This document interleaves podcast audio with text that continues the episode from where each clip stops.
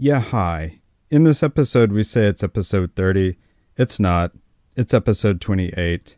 This really doesn't matter in the grand scheme of things, but we can't count. Anyway, enjoy the show.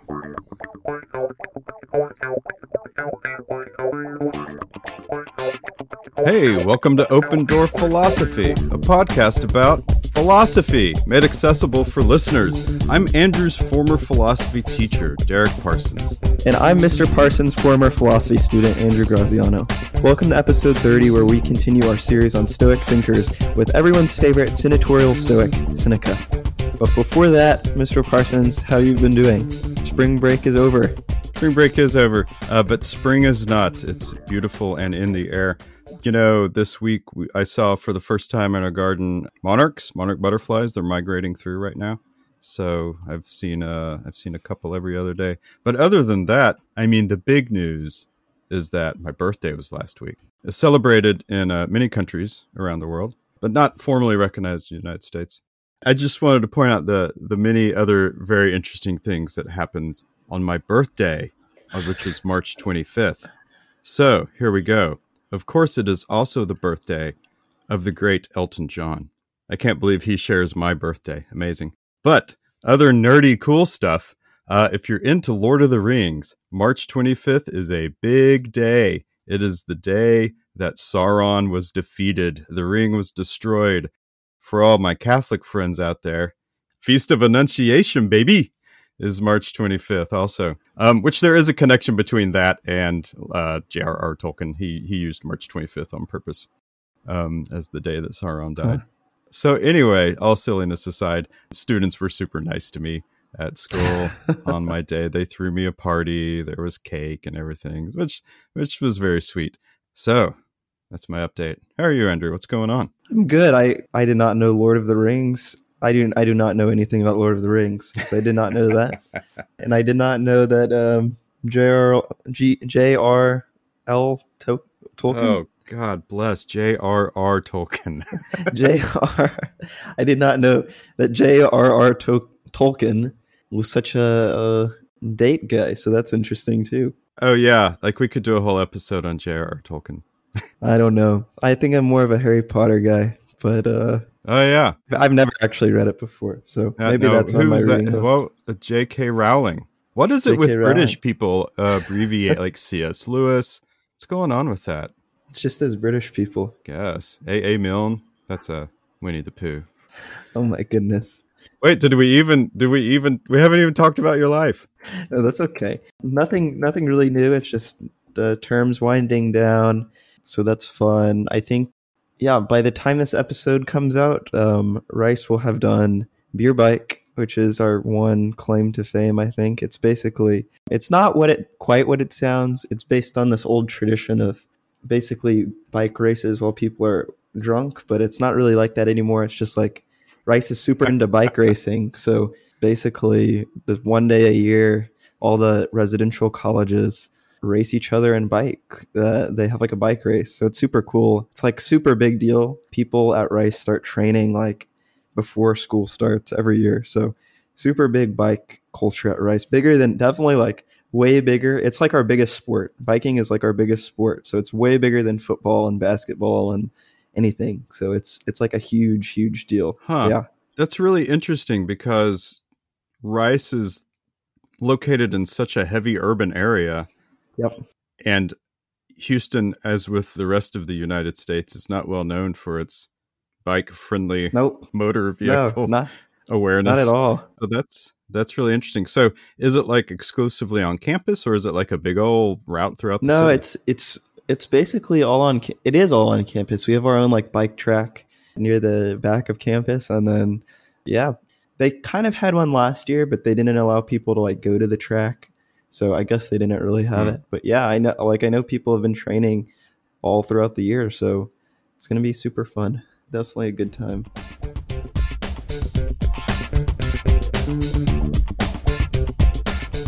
On our last episode of the Open Door Philosophy podcast, we began a four episode series on Stoicism, one of our favorite topics at Open Door Philosophy. And one of the most popular, one of the more uh, popular topics, I think, in just like contemporary philosophical popular life. And so last week we did kind of an intro on Stoicism, what it was, what it wasn't, popular conceptions of it, why it was so popular. So if you haven't given that episode a listen, check that out before coming to this one. On that last episode, we identified three of the most famous Stoic philosophers. There's a lot more, but they are Seneca, Marcus Aurelius, and Epictetus. Those are out of order, but that's the order that we're going to be doing them in. And so today we are starting on our deep dive into Seneca.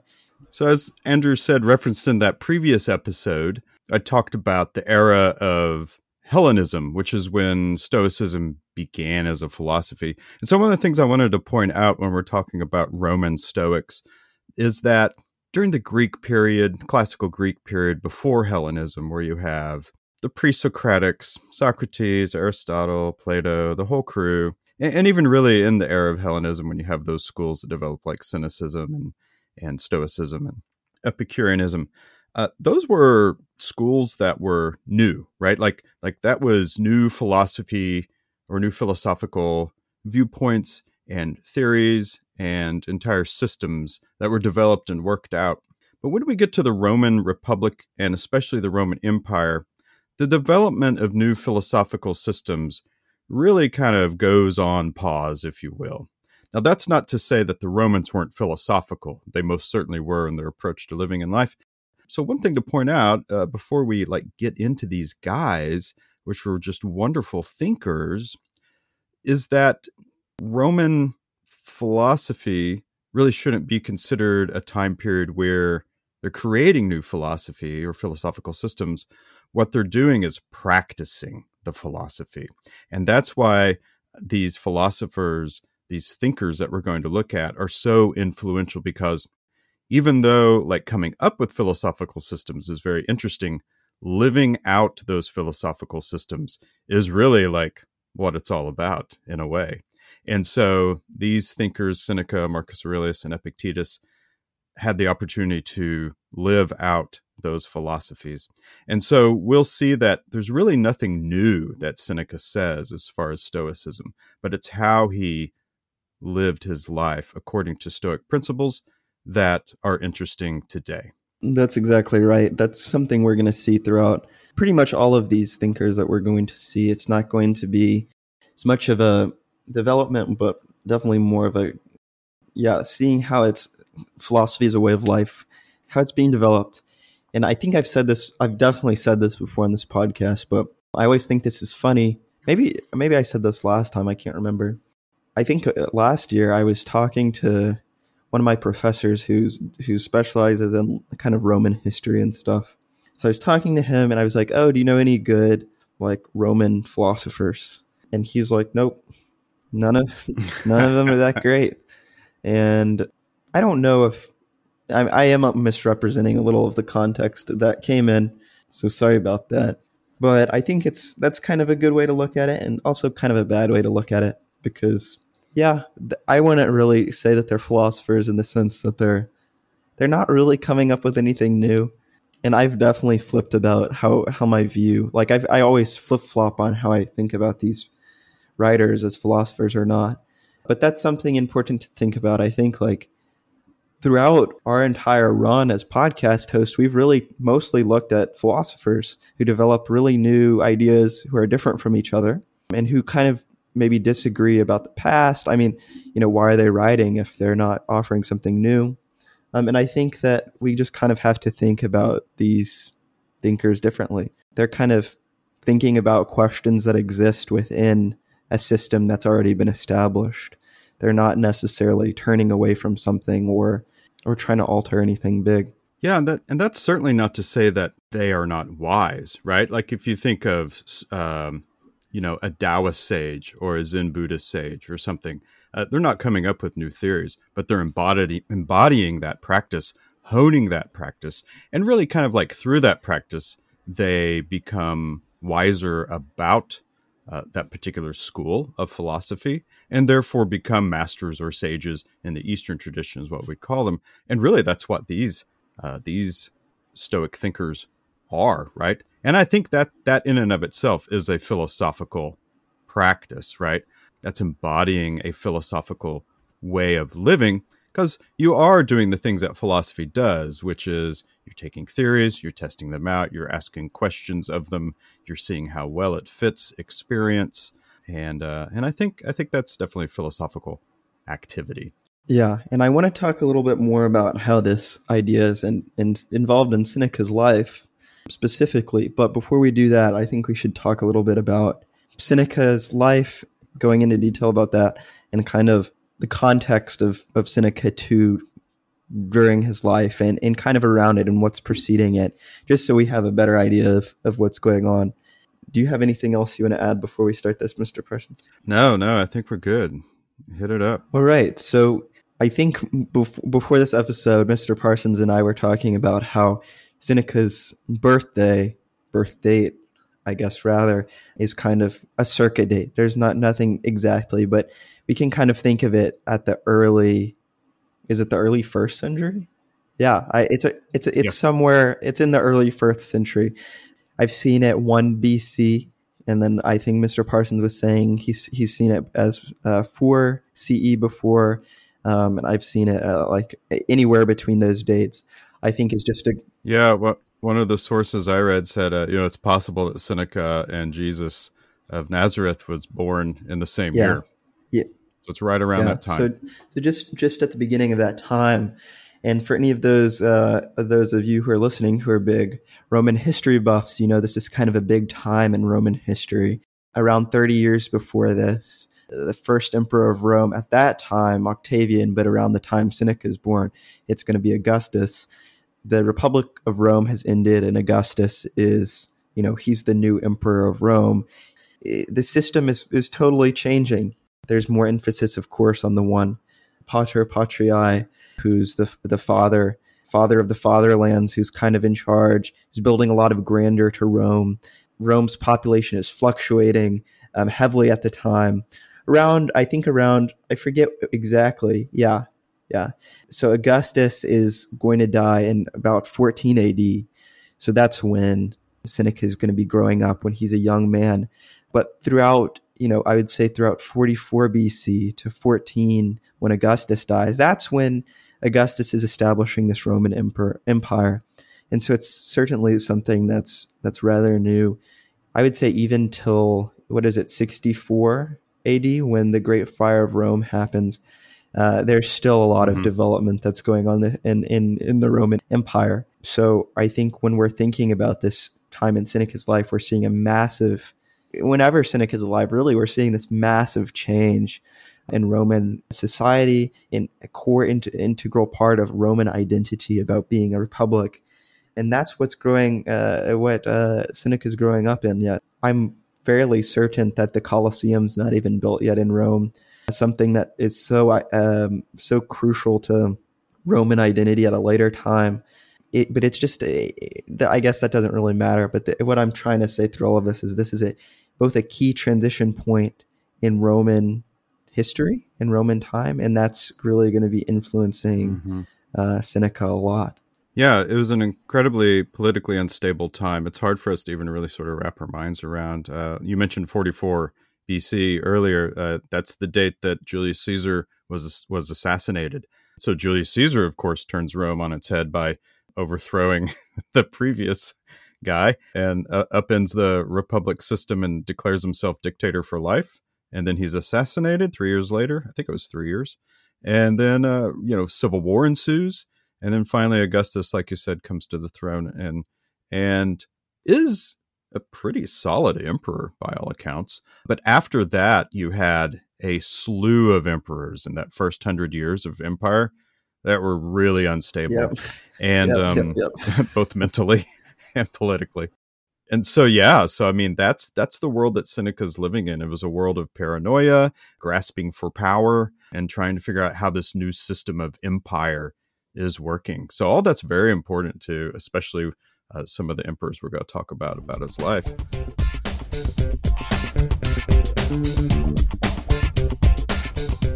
So to get onto it uh, you mentioned he was born roughly between 4 or maybe 1 bce he was born in spain what is today Cordoba, uh, which was a province of, of Rome at the time and quite removed from all the politics. So, being that his family was really well to do, no surprise here, Seneca was given a tutor by his father to help him become educated in the ways of rhetoric and logic and uh, ready to be a statesman. So he was given a, a Stoic tutor by the name of Attalus. And Seneca really enjoyed learning as a, as a young child.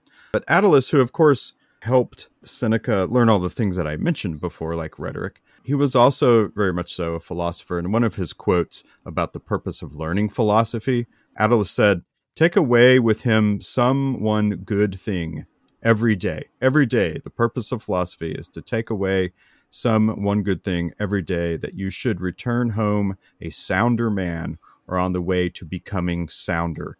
And when Attalus is saying sounder, he's meaning virtuous. And we talked about that in the previous episode, the importance of the Stoic virtues. Seneca also found a lot of value in studying the philosopher Sextus, which was another uh, Stoic, from whom he discovered like the Stoic practice of journaling a few minutes every evening before bed. Um, I can't. I think we mentioned in the previous episode, but journaling is a a common Stoic practice. Marcus Aurelius does it in the morning. Seneca does it in the evening. So he picked that up from Sextus. So growing up, he was sort of infused, uh, or rather infused, uh, not infused, um, influenced by Roman Roman Stoic thinking. Let me say something real quick about Attalus. That's an important guy for as we'll see for for Seneca. How did how did you say it, Mister Parsons? Uh, uh, uh, did you say it? Oh, I probably mispronounced okay. it. I just I just wanted to stay consistent. I was just looking at the Greek. I guess he's a Greek guy. Well, that's not surprising yeah. either. Well, anyway, Attalus was he's a pretty interesting guy in a lot of ways. Apparently, I don't know if this is actually true. Like much of this older, much of this these older writings, but Seneca in one of his other works, not one that we'll be talking about today, kind of describes his teacher. And for basically, his teacher had all of his land stripped from him by this. Okay, well, we'll do a little bit of Roman history story time. Um, so after Augustus died, his I think it was his son or stepson uh, Tiberius took over, and there's this very famous guy named Sejanus who was I think we should think about him as basically like this very powerful bodyguard. He was the head of this group called the Praetorian Guard, who's basically the yeah the the bodyguard, the secret service of of Roman emperors. And uh, Sejanus was very very powerful, and apparently Sejanus took all of Attalus's property, and basically it says he was reduced to cultivating the ground. And I think when we're we'll definitely see later in Seneca's life how much Seneca himself is going to be kind of screwed over by Roman uh, Roman imperial power, and so probably how Seneca deals with this is going to be based very much on Attalus' own struggles with Roman imperial power. You know, that's a great point. A lot of things that Seneca writes about is death and cruel fortune, as we could call it. And certainly a lot of that is informed by his youth and what he saw happen with Attalus and, you know, witnesses the fallout of power struggle or the fallout of, of the vice, if you will, of desiring power. Speaking of, of cruel fortune, let me just run through a, a list of things that happens to him before he ends up with his ultimate emperor, if you will, the tutor of Nero. So, when he was a young man, around 20 CE, so he was about 24 years of age, he was already in court in the in the government, working in the government, and he always was kind of not necessarily fragile with health, but he did have this sort of reoccurring respiratory issue. So around uh, 24 years of age, it was probably tuberculosis that he developed. And in order to try to recover from that, he went to Egypt, where his uncle was a prefect. So this tells you how well connected his family was. His uncle was a prefect in Egypt. Uh, but he ends up staying 10 years there. And when he comes back on the return journey to, to Rome, his uncle dies in a shipwreck. And then also uh, Saul, who was once a very well trusted military general, Sejanus, I suppose is how you say it. Is that who you were talking about earlier? Yes. Actually, yes. they saw him uh, condemned by the Senate and he was torn to pieces in the mob in the street. So, like, here's someone who is incredibly well respected and had a tremendous amount of power gets out of favor with the current emperor, and then boom, uh, taken out. It was a time of paranoia, a time of violence, political turmoil, uh, all under the reign of this new emperor after Augustus Tiberius. It is under these conditions that Seneca took his first public office on returning from Egypt. He kept his head down through like this tumultuous reign of Tiberius and then Tiberius's successor Caligula, which was even crazier than Tiberius. But then Seneca loses his father in 39. He gets married in 40, which is happy times, but then he loses his first son uh, in, in 41, the very next year. And then 21 days after burying his son, he was banished to the Isle of Corsica by the new emperor, Claudius, and he was 41 years old. We're not really sure why. There's some questions about maybe some infidelity he might have been involved with. But either way, it's for the for the first, I guess, 20 or so years of his professional life, it's pretty up and down. And, and we go through three emperors. But when he was on the Isle of Cor- uh, Corsica, this was a really productive time for him in terms of his writing, both books and letters, and a lot of his famous Stoic writings comes from this time period. All right, it's off to you, Andrew, for Nero. So, someone extremely important in Seneca's later years is the future Emperor Nero. Now, before we talk about Nero, let's let's go back a little bit and see how Nero is eligible for the throne because it's a little it's a little shady. So Nero is the son of Agrippina the Younger. Agrippina is the youngest sister of Caligula. Nero is like the great grandson of Augustus, basically, and, and Tiberius. So he has some claim to the throne, but it's basically a little spotty. The main player, how Nero gets to power, is through basically some meddling his mom, Agrippina the Younger. When Nero was a young kid, this is probably the most important part for now. When Nero was a young guy, Agrippina hired Seneca to be the tutor of Nero. And from a lot of scholarship or whatever, I think we've we've been able to tell that Nero is kind of like I mean a lot of people probably are aware of this, um, but Nero was just kind of a crazy emperor, like a lot of, like Mr. Parsons mentioned earlier. A lot of these emperors in this time were insane. They're just absolutely crazy.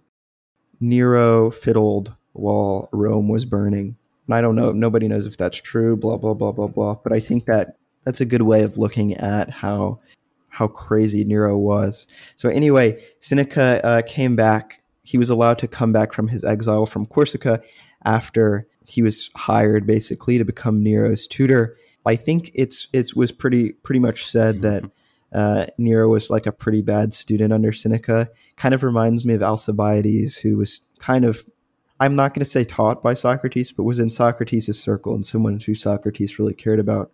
Nero, not a not a great little little kid, but Seneca became one of Nero's advisors when Nero became emperor. And yeah, he was he was basically helping him out. Uh, Seneca was helping him become a pretty good emperor, I would say, at least at the beginning of Nero's term. Um, a lot of people, Nero wasn't really that bad of an emperor, um, at least at the beginning of his yeah, term. If I could interject here, I think Nero was either 11 or 12 when Seneca becomes his tutor. And then Nero becomes emperor at the age of 16. So Seneca really didn't have a lot of time to tutor the boy uh, as much as he would have liked to have, and you know the Stoic virtues and trying to lay out a path for how to be a good king and all that sort of stuff. And you can imagine a 16 year old being emperor of Rome too. Yeah, uh, I believe it's Agrippina who uh, had her husband Claudius poisoned to make room for Nero. Um, oh. So that's why he becomes emperor at such a young age. So, so like you said, uh, Seneca is an advisor for him for many years afterwards, but like really didn't have the time, the groundwork, you know, to lay for him to hopefully be a more just ruler. I don't want to spend too much time on on their relationship, but I think it is important because Seneca writes a few works, and I think some of his letters are kind of no, I don't know, uh, but definitely one of his works is kind of definitely adding Nero. I think it's like on anger or on clemency or something to show, to lay a groundwork for why the Stoic path was the right path. Anyway, as all things do, all good things come to an end. and so Seneca, like many of these people, apparently was caught up in a, a conspiracy to kill Nero. Allegedly, it's actually very unlikely that uh, he was part of it. Nero ordered Seneca to kill himself, to uh, cut himself and to slash his veins, to die in a bathtub. There's a lot of famous art around that. But, you know, there's also this great philosophical tradition of tyrants, whoever that might be, having to kill themselves by s- sticking to their philosophy. So I think that's a pretty extensive background that we just gave. Mr. Parsons, do you have anything else to add before we jump into the philosophy of Nero? Yeah. Or not of Nero. Right, not of Nero. We don't want to study his philosophy. Although a very intriguing person. Yeah, I mean you're you're totally right. Nero as he went through his very short reign, which was only 11 years, uh, he became well, maybe it's 12 years. Anyway, he became even more and more paranoid and was eliminating everyone that he considered a threat or an rival. And so, someone like Seneca, this happened to all kinds of people who worked closely with Nero and some of the other emperors too, that, you know, they were caught up in schemes. Uh, whether they were involved in those schemes or not, you know, is very questionable and probably not. A lot of people were accused of things they didn't even do just so they could be eliminated because they were seen as a threat or a rival. So it's just really sad that Seneca, who was brought on to be this tutor, this mentor, probably he probably thought he would be very similar, uh, like Attalus, uh, like Attalus was to Seneca. Hopefully, Seneca would be that for Nero, but it certainly didn't turn out that way. And I don't think at any fault of uh, of Seneca's, which I know that I, I believe that weighed on him quite a lot. So if you, you know, like if you look at the life of Seneca, very up and down, right? Like young, uh, grew up young, wealthy, but then tuberculosis and was gone for 10 years and then came back and then was exiled and then came back. And he's the tutor of Nero and everything goes horribly wrong and he's, he's forced to commit suicide. That's how his life ended. So all of that will influence his works, which we're getting ready to talk about here in a minute. That's the sound of money. Fresh, printed money, money, money, money, money. Oh boy, the weather outside so nice. I think today's high is like 82 degrees and sunny. It's like perfect grilling weather. Do you do you like to uh do you like to have a good cookout? I love a good cookout. I really do. I haven't had one in a while, but I, I do like them. Yeah, gone are the cold days of winter. It's time to break out the the patio furniture and the grill. Get the swimming pool floaties blown up. Oh yeah. Oh geez. But now that I think about it, I can't crack a cold one with the boys while grilling and watching a real football game on the television on the back deck because I don't have any patio furniture. You don't have any patio furniture. Well, why would you? You're in a dorm. Yeah, I guess that would make sense. It would. But hey, you know, I know there's public areas around there. And, you know, if you wanted to have a cookout, hey, you're in luck because Zeno's Stoa Furniture Outlet has all your patio furniture needs covered. Zeno, you mean the originator of the Stoic school of philosophy? Oh, that's right. He taught philosophy on the Stoa, which is Greek for porch. Hey, I thought we were advertising patio furniture. Ah, patio, porch. Let's not get into semantics. After teaching so many long lessons to his students, sometimes Zeno just wanted to put up his feet, sit under an oversized umbrella, and chill by the pool. Zeno had a swimming pool? Probably not, uh, but he always wanted one. Diogenes told him no. Uh, but but that didn't stop Zeno from firing up the grill and cooking some dogs for his students. Well, I'm excited about this spring weather and some outdoor lounging. Let's see. Uh, what would I need? Whatever you need, Zeno Stoa Furniture Outlet has got you covered. Need a cooler the shape of a giant football to chill your brewskis in? How about a foldable chair so you can get your tan on? Or maybe a fancy patio set with fire pit for those mild evenings? Uh, Zeno Stoa Furniture Outlet has multiple locations, but like most philosophically inspired stores, Zeno's is located exclusively in Greece, but does ship internationally. Thank you so much, Zeno Stoa Furniture Outlet, for sponsoring us this week. Uh, and we'd love to thank you, our Stoic listeners, for sponsoring us by listening and passing on open door philosophy to all your friends. You know, when you're sitting around the standing around the water cooler at work. Uh, I don't know that people actually do that, but you know, it's a part of our culture. And they're like, "Oh yeah, I was listening to this cool new podcast because everyone likes to sound smart when they say that."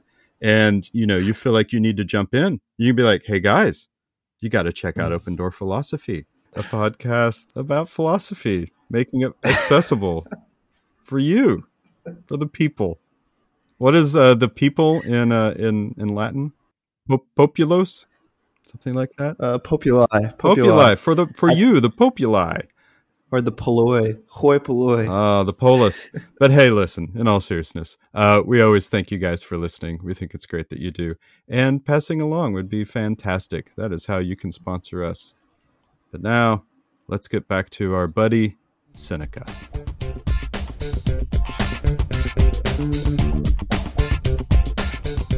So much of I was reading this um, article about Seneca, and it was talking about how so much of Seneca's life, or how much Seneca's philosophy, is informed by his life and the context around him. So I, I think that's why we spent so much time on the background and the context because it's so integral on Seneca. Um, he would likely have been a completely, like most of us, I guess, a completely different person if he faced a different context. And it's that's why it's so important, especially for these Stoic philosophers, this context that they're in. So I, I guess we there's two big works that we're going to talk about, although he definitely has a little bit more. There's very famous, very short work, I believe. Um, Seneca's on the shortness of life, and also a little bit of a longer one, but a very good one as well. Letters from a Stoic. So, no surprise that Seneca is very concerned about time and life and the shortness of life because of the health problems that he had and the political instability and seeing people getting assassinated left and right and getting exiled and all these sort of things. Obviously, a, a big question that all human beings have, no matter what their life situation is, is like, how should I live my life the best, right? And and oftentimes, you know, when people die uh, or we start thinking about death too much, you know, we start thinking about like, oh, geez, like I got to get on with living my life because life isn't long enough. And we're all very fortunate if we are relatively healthy and live out a what we would call a full life to probably somewhere between 75 and 90 or something like years old. But there are other people who, of course, have chronic diseases, and that makes uh, life very difficult for them. And of course, other people die unexpectedly, and that's tragic when that happens. And so, this big question of like, how should I live my life best, especially given that it seems so short? So, to start out, probably one of the most, there's a number of famous quotes from this particular work, but probably one of the most famous ones comes on the first page. And it's really almost like a thesis, right? So, Seneca says, It's not that we have a short time to live, but that we waste a lot of it. Life is long enough, and a sufficiently generous amount has been given to us for the highest achievements if if it were all well invested. But when it is wasted in heedless luxury and spent on no good activity, we are forced at last by death's final constraint to realize that it has passed away before we knew it was passing. So, right there at the outset, life is long if we know how to live it, right? So the question is, okay, well, great. That, that's great advice. It's very inspirational, my friend Seneca. So how do I do that, right? So of course, a lot of that will involve Stoic practice. So a quote I want to discuss between the two of us comes a couple pages later in the work. Seneca says, "But learning how to live takes a whole life, and, which may surprise you more, it takes a whole life to learn how to die." So here we go, Seneca and death. What do you think about that quote, Andrew? That's a wild quote. One thing before we get into it, I think we've talked about this before, but there's this ever present notion in Stoic philosophy of memento mori, Mm, mhm. um, remembering death, and kind of coming back to that idea. And so I think, you know, obviously that's present here. Like it takes a whole life to learn how to live um, and a whole life to learn how to die too. So obviously, very big quote about death. I think the quotes, I don't know. I mean, I do think the quote has a lot of lot of merit. I think it's probably true. And you know, I hate, hate, hate, hate to harken on the context again, but I'm sure, I'm sure uh, Seneca probably was thinking about an upcoming death a lot, especially uh, in the context of what he was seeing around him. So I think it makes a lot of sense. Very, very stoic quote. Like if if I saw this quote without a tag or an author, I could I. It's very penable to stoicism. And it, this is this is so encompassing of stoicism too, right? I was talking to a listener before this uh, episode, and you know they're saying, you know, that's great, Andrew, that you're talking about stoicism, uh, but I don't really understand what stoicism is. And I think that one of the key aspects of stoicism is this notion of of death, and in thinking about you know not letting life slip by. Yeah, it's a big theme in this work, and a question. I'd have to look up the date when Seneca wrote this being that my birthday was last week, you know, I'm 49, and that's probably around the time that Seneca wrote this work. And so I have a few more miles on me than I would have, you know, if I were in my young 20s, like you, Andrew. And it is interesting, you know, you look back on, I, I, I always question whether or not this is like inevitable, right? Like the, the, the silly things we do in youth, and and we look back, we're like, oh, geez, I wasted that time. I don't know if that's wasted time you know, depending on what activities you involve yourself in. But it, it, does seem that like the older you get, the more things do kind of slow down, if you will. Like life kind of slows down a bit, and you experience a lot of more things that perhaps you don't as a younger person, or hopefully don't, such as death. You know, one of my cousins just passed away last week, and uh, and one of my good childhood friends, her mother passed away like two or three weeks ago. So there's some like different perspectives on life that comes with that type of experience, you know, death and tragedy and things like that. And that that offers a different perspective that perhaps someone in their teens or their early 20s or even late 20s doesn't have. So learning how to live takes a, a whole life. There is this notion of like the arc of human experience and what a person kind of goes through in a normal lifetime, that sort of arc where you have youth and then career building, family building, retirement and then old age, that's obviously uh, a pretty pretty quick description of a arc of a human life. But I, I kind of get what he's saying. Learning how to live takes a whole life. You can read lots of books, but I don't know that the knowledge that's in a book about growing older is as effective as, say, experience. I feel like I can't really t- talk much about life, but I think just from from my perspective like i think it does help to think about i don't know i agree i definitely agree my life does feel like it's flying by very quickly mm. and so i think that's one of the things that was really appealing to me about stoic philosophy was was this idea almost exactly from this quote i think thinking about death is very grounding in a lot of ways and not just my own and so I think it is something that very much helps set my priorities in, in, in, in line when I do think about it. But it is one of those universal truths. One of the reasons I, I wanted to study philosophy in the first place was was literally because I wanted to figure out how to live a better life or live a good life. But I do definitely agree it's not going to be this simple. I'm not going to figure it out in four years. If I do a PhD, I'm not going to figure out in those six years either. It's going to take a whole life and I could rant on about that subject, but uh, it's unnecessary. No, I mean, I, th- I think these are really profound thoughts, perspectives on living. You know, there is there is something to like, you know, you you, you got you got to have some fun. You got to live it up, if you will. You know, when you're younger, and even when you get older, of course, too. But what exactly those particular activities are, and how meaningful they are to your experience is all very debatable and and that's why Seneca is having us think about these things. Other than one day you wake up and you're 50 and you're like oh my gosh like my entire life has just flown by. And he addresses that uh, earlier in the in the book. Uh, one of the quotes he says he, he's talking about all the all the uh, the virtues that can lead us towards living a better life. He says but among the worst offenders i count those who spend all their time in drinking and lust for these are the worst preoccupations of all. Other people, even if they are possessed by an illusory semblance of glory, suffer from at least a respectable delusion.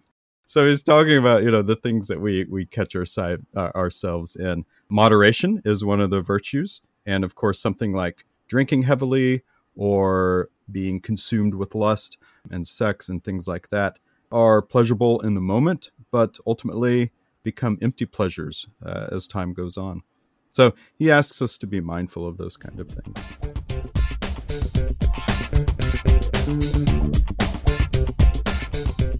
So here's another quote from On the Shortness of Life. Seneca writes, Some time has passed. He, the philosopher, grasps it in his recollection. Time is present. He uses it. Time is to come. He anticipates it.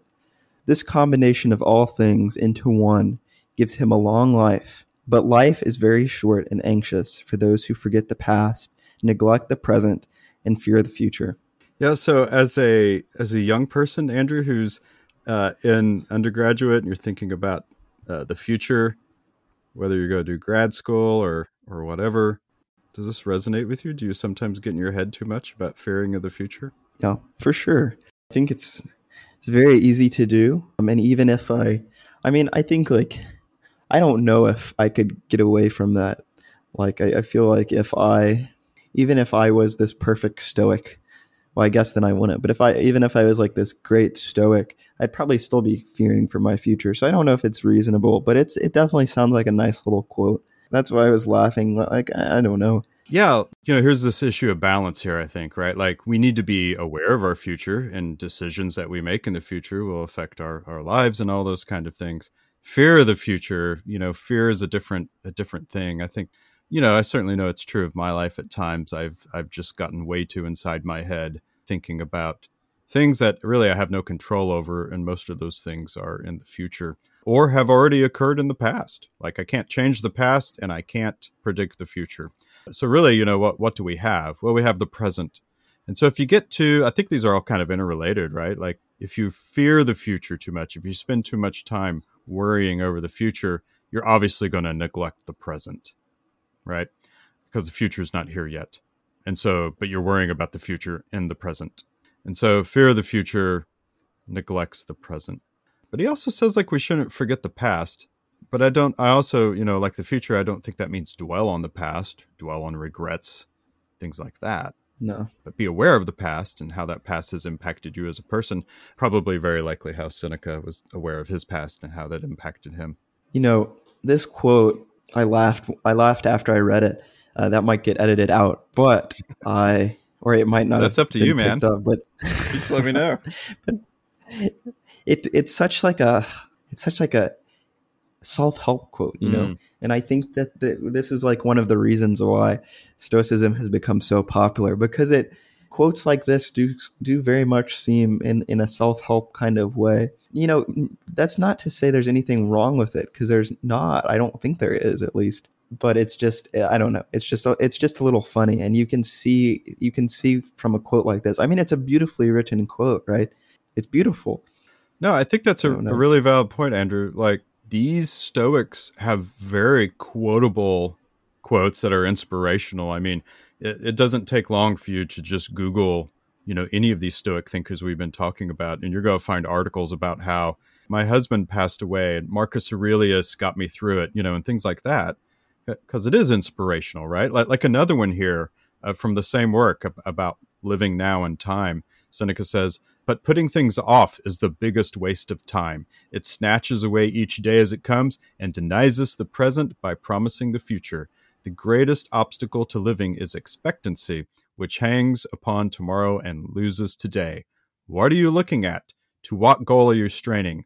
The whole future lies in uncertainty. Live immediately.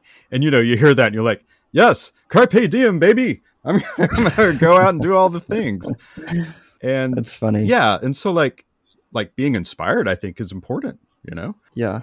But you got to do something more with that inspiration, I think. There's an entire system behind Stoicism. So if that's a gateway to help people consider what it is to live a good life, then then fantastic. But if it's just great quotes that provide you with temporary enthusiasm, that's not going to go a, a long ways. Yeah, totally agree.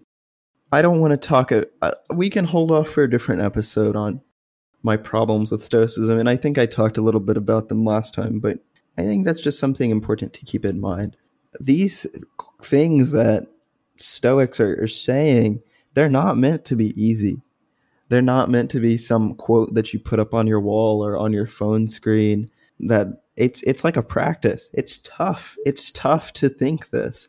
It's very tough to internalize what Seneca is saying in all of these quotes. And that's only when you're going to get the benefit from them. And that's why he says, like, it takes a whole life to learn how to live. Mhm. So it's not easy. It's not something you can do very easily. It's not something you can do by changing your daily routine once or twice. It's it, it requires a life. And I think that go back to that original quote, you know, where it says, uh, "Learning how to live takes a whole life." That second half of it, it takes a whole life to learn how to die. Yep. It's kind of saying the same thing. It's like you don't want to get to the end of your life and and and regret that you haven't truly lived, you know, as as the old saying goes.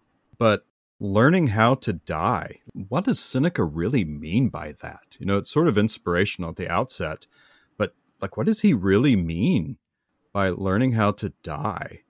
And a, lot of it has to do with adhering to these very strict um, Stoic practices and mindsets, which are difficult mindsets, like thinking about death all the time. You know, Epictetus famously says, you know, when you kiss your child goodbye, tell yourself that you're kissing a mortal and that they could die. These are heavy things, and the purpose of all that is, of course, is for you to have like detachment to a to a degree and really focus on what's important, um, and not losing your mind over things. But yeah, you're right, Andrew. Like these are these are although inspirational at the outset, they're very challenging if we truly like attempt to apply them to our lives.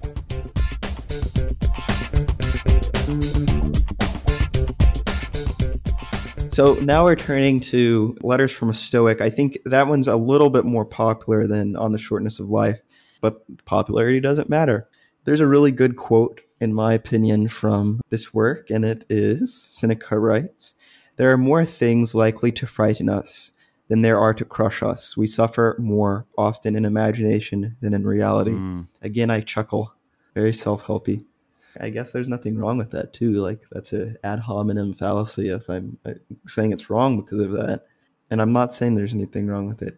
But and that's another stoic thing too, right? Like we often create more pain, more suffering um, in our minds than we'll actually face in reality. So that's also another aspect of stoicism, not letting our mind psych us out, uh, cause us more pain than than it has to. Right, and I think that goes back to the idea of reason as our guiding aspect of our of our mind. I think we mentioned that in the previous episode. There's such an emphasis on reason coming from the Greek tradition that's a part of stoicism not to like completely dismiss the emotions of course, but that if we're going to get caught up in like some drama inside of our head, you know, we suffer more in imagination than in reality a, a, popular word that people use, you know, if you want to use that self helpy lingo, is catastrophizing, right? Is thinking like whatever's going to happen is going to be so terrible and awful that you completely lose yourself in it. And, you know, if we think about those types of moments when when those moments actually occur, eh, they're not nearly as as uh, cataclysmic as as we think they are. Uh, it makes me think also from this other back to his focus on bad fortune and catastrophizing, I guess another quote from Letters from a Stoic. He says, uh, It is in times of security that the spirit should be preparing itself to deal with difficult times. While fortune is bestowing fares on it, then is the time for it to be strengthened against her rebuffs. So I do think, I don't know if it's quite contradictory. You know, it says we suffer more in imagination than in reality. But at the same time, the Stoic practice calls us to imagine uh, the difficult times that might be ahead of us to prepare ourselves mentally for those situations. Oh, that like, do you think that's contradictory, Andrew? Or how do we square that? No, I don't. I mean, if it's all memento mori, you know, like like how do you worry? How do you think about your own death while at the same time not losing your mind over it? Well, I think the difference kind of lies in purpose, even though that's not the right word either. When we're thinking about the future, in the way that Stoics think about the future and want us to think about the future. That's a way for us to be grounded in the present. And when we're thinking, just kind of going by and living life without thinking about the future, with what could go wrong, we're not really living life. We're just kind of living life on autopilot. And so there are really more of exercises to help ground us in the present, to help us be appreciative of what we have, and to prepare us possibly for bad things that go wrong, but really just, I think, to ground us in the future, to make sure our intentions are right.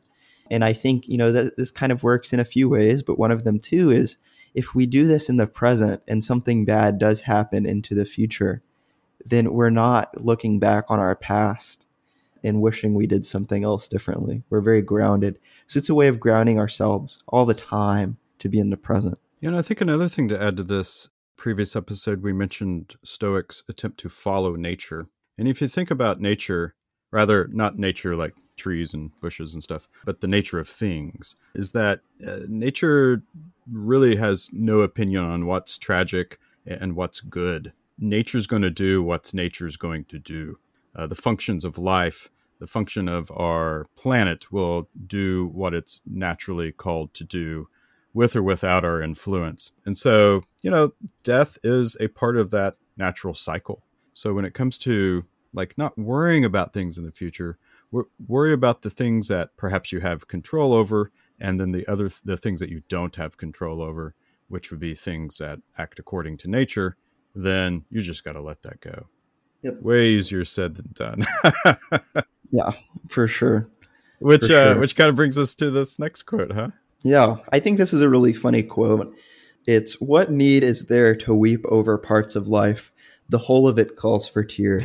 well, thanks, Seneca. Some people think Seneca was a, tragedian, and so eh, you know his language, his prose is, or yeah, his prose is very it's very dramatic. Mm. I think that's something that we can tell. So so the the last, uh, and that's why it's fun to read. Like it's a good time um, maybe not as witty as, as uh, someone we'll see in our future, maybe not as serious as someone else, but very dramatic. Yeah, that's something to point out too at this point, right? Like, uh, and maybe we mentioned it the previous episode. All three of these Stoic thinkers we're going to look at are, are, very different in terms of their personality and how they write. You know, Seneca's a bit, you know, more straightforward and and tragic, like you said. Whereas Epictetus is like a former slave, and he really shoots from the hip, you know, when when he's talking and everything. And his writing's far less formal. Another quote that I'm thinking of in relation to the previous one is another one that's very dramatic. Seneca says, Sometimes even to live is an act of courage. Mm-hmm. mm-hmm. Oh. If you think about the tragedies in his life, which he had plenty, you know, uh, I can see probably why he would have that particular opinion. Yeah, for sure. He's he's a dramatic guy. That's that's I think all we have to say.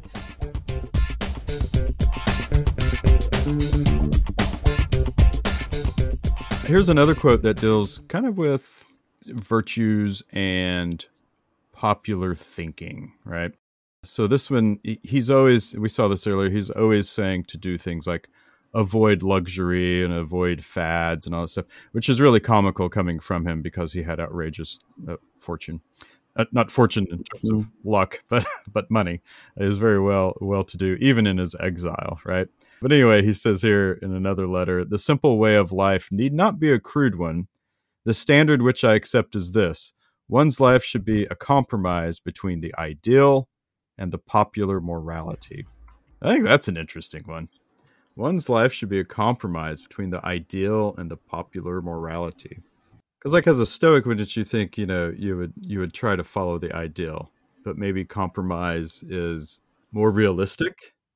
I don't know you know, it's it sounds it sounds kind of like Mill when Mill's writing about utilitarianism. He says you can live this utilitarian life, but you need to use your kind of culture's view of morality as a roadmap for your way of living a utilitarian life. You can't just be a, a cynic like the the cynics in the old term and kind of just throw yourself on the streets and be be and not kind of conform to society because I think that's an important part about stoicism you have to be a, a member of society. Mm-hmm. You have to, to an extent, follow their rules. I think not not as much of a, a. It's more of a guide map. I think it's more of a guide map, like Mill.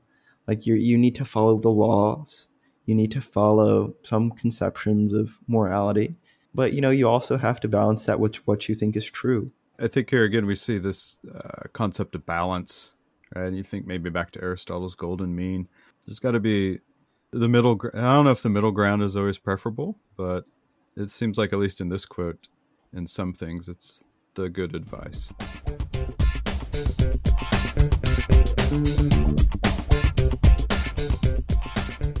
I think the big thing we've talked a lot about Seneca. I think the two big things to take away, or maybe three, a lot of Seneca's work is influenced by the time that he lives in, both personally and culturally. So I think that makes it it makes him a very attractive read to people who are going through a lot of hard times. Seneca, we talked about a, a key component to Seneca is thinking about death, thinking about life, shortness of life, how to live a good life. That's, that's why I do think he is a good kind of introduction to Stoicism in, in our journey through it. We also talked about how his Stoicism is not something that's completely new, but he's thinking about how to be a Stoic. And I think that's why it relates to his times. He's not developing anything new, but he's thinking about Stoicism in his time that he's living in and things that he's going through. And that really helps us, you know, w- that's that's good because we can see it through his perspective of things. Do you have anything else that you want to add, Mr. Parsons? No, I think that's it. You know, other than I think I mentioned it earlier that the three writers we're looking at are very different. Seneca even writes in a very formal tone, according to the translation that I read, the translator notes. And so some of our other Stoics do not write in such a formal tone. So if you do pick up any of these works and you're like, ah, Seneca's not really doing it for me, uh, that's hardly the only Stoic that you can reference. And his writing may be a little a little more formal than you prefer. Although I would say his letters are probably less formal than some of his specific written works, like on the shortness of life. But anyway, if, if you pick up Seneca and he's not for you, uh, but you're still interested in Stoicism, just know that there are other ones that we will introduce soon. You can check them out yourself. Yes. Okay. All right.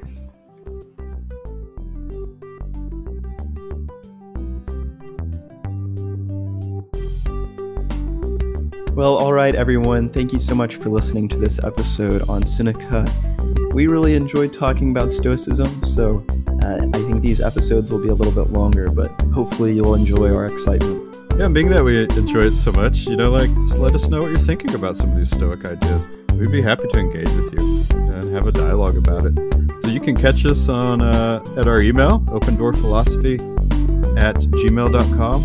Uh, but you can also find us on Instagram at Open Door Philosophy and uh, my Twitter, which is D underscore parsonage. We do have a, an official Open Door Philosophy Twitter, but most of that gets redirected to me. So check us out there. We'd also love if you would like and, well, I don't know if you can like, uh, but you can definitely subscribe and leave a positive review on this episode. So we would really appreciate that for you to do. And we'd also like to give a quick shout out to Kevin MacLeod for the use of his free music. You know, it's very groovy. So thank you again for, for choosing the path that you did, Kevin. Absolutely. So, everyone, have a great week or two till we hear from you again, or till you hear from us again. And, you know, remember, uh, whenever your life is in need of some, what is it, some philosophy? Some yeah, philosophy, whenever your life is in need of some philosophy, the door is always open. See you guys later.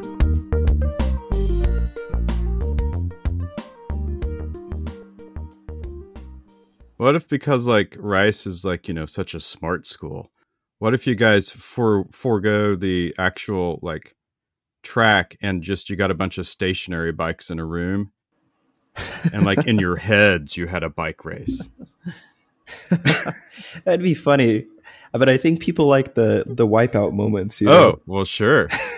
and then yeah, people wipe out it, and also a big thing from this. I can't do this like I said, it's called beer bike. So they used to chug the riders used to chug like a can of beer awesome. and then get on the bike. But now, you know, I guess they can't do that because underage drinking and stuff. So now what they do is they have people called chuggers who chug a like a huge bottle of water, like probably a 24 ounce bottle of water as fast as they can. You can chug, chug beer if you're over age, I think, but I don't think anybody does that but yeah, they like chug like a huge bottle of water. And so that's always very interesting to watch too. It, it seems like they've taken yeah. all the fun out of it, if I'm to be honest. it's funny. I don't know. I think I think like yeah. I mean, I'm not yeah, saying that uh, riding bike while while drunk is recommendable, but oh man, well, I don't know how Seneca would have felt about all of that. He'd probably say, "Go for it." Sounds like a great time. well, I guess we'll see. Guess we'll, we'll see on today's episode. Okay, well, let's get to it.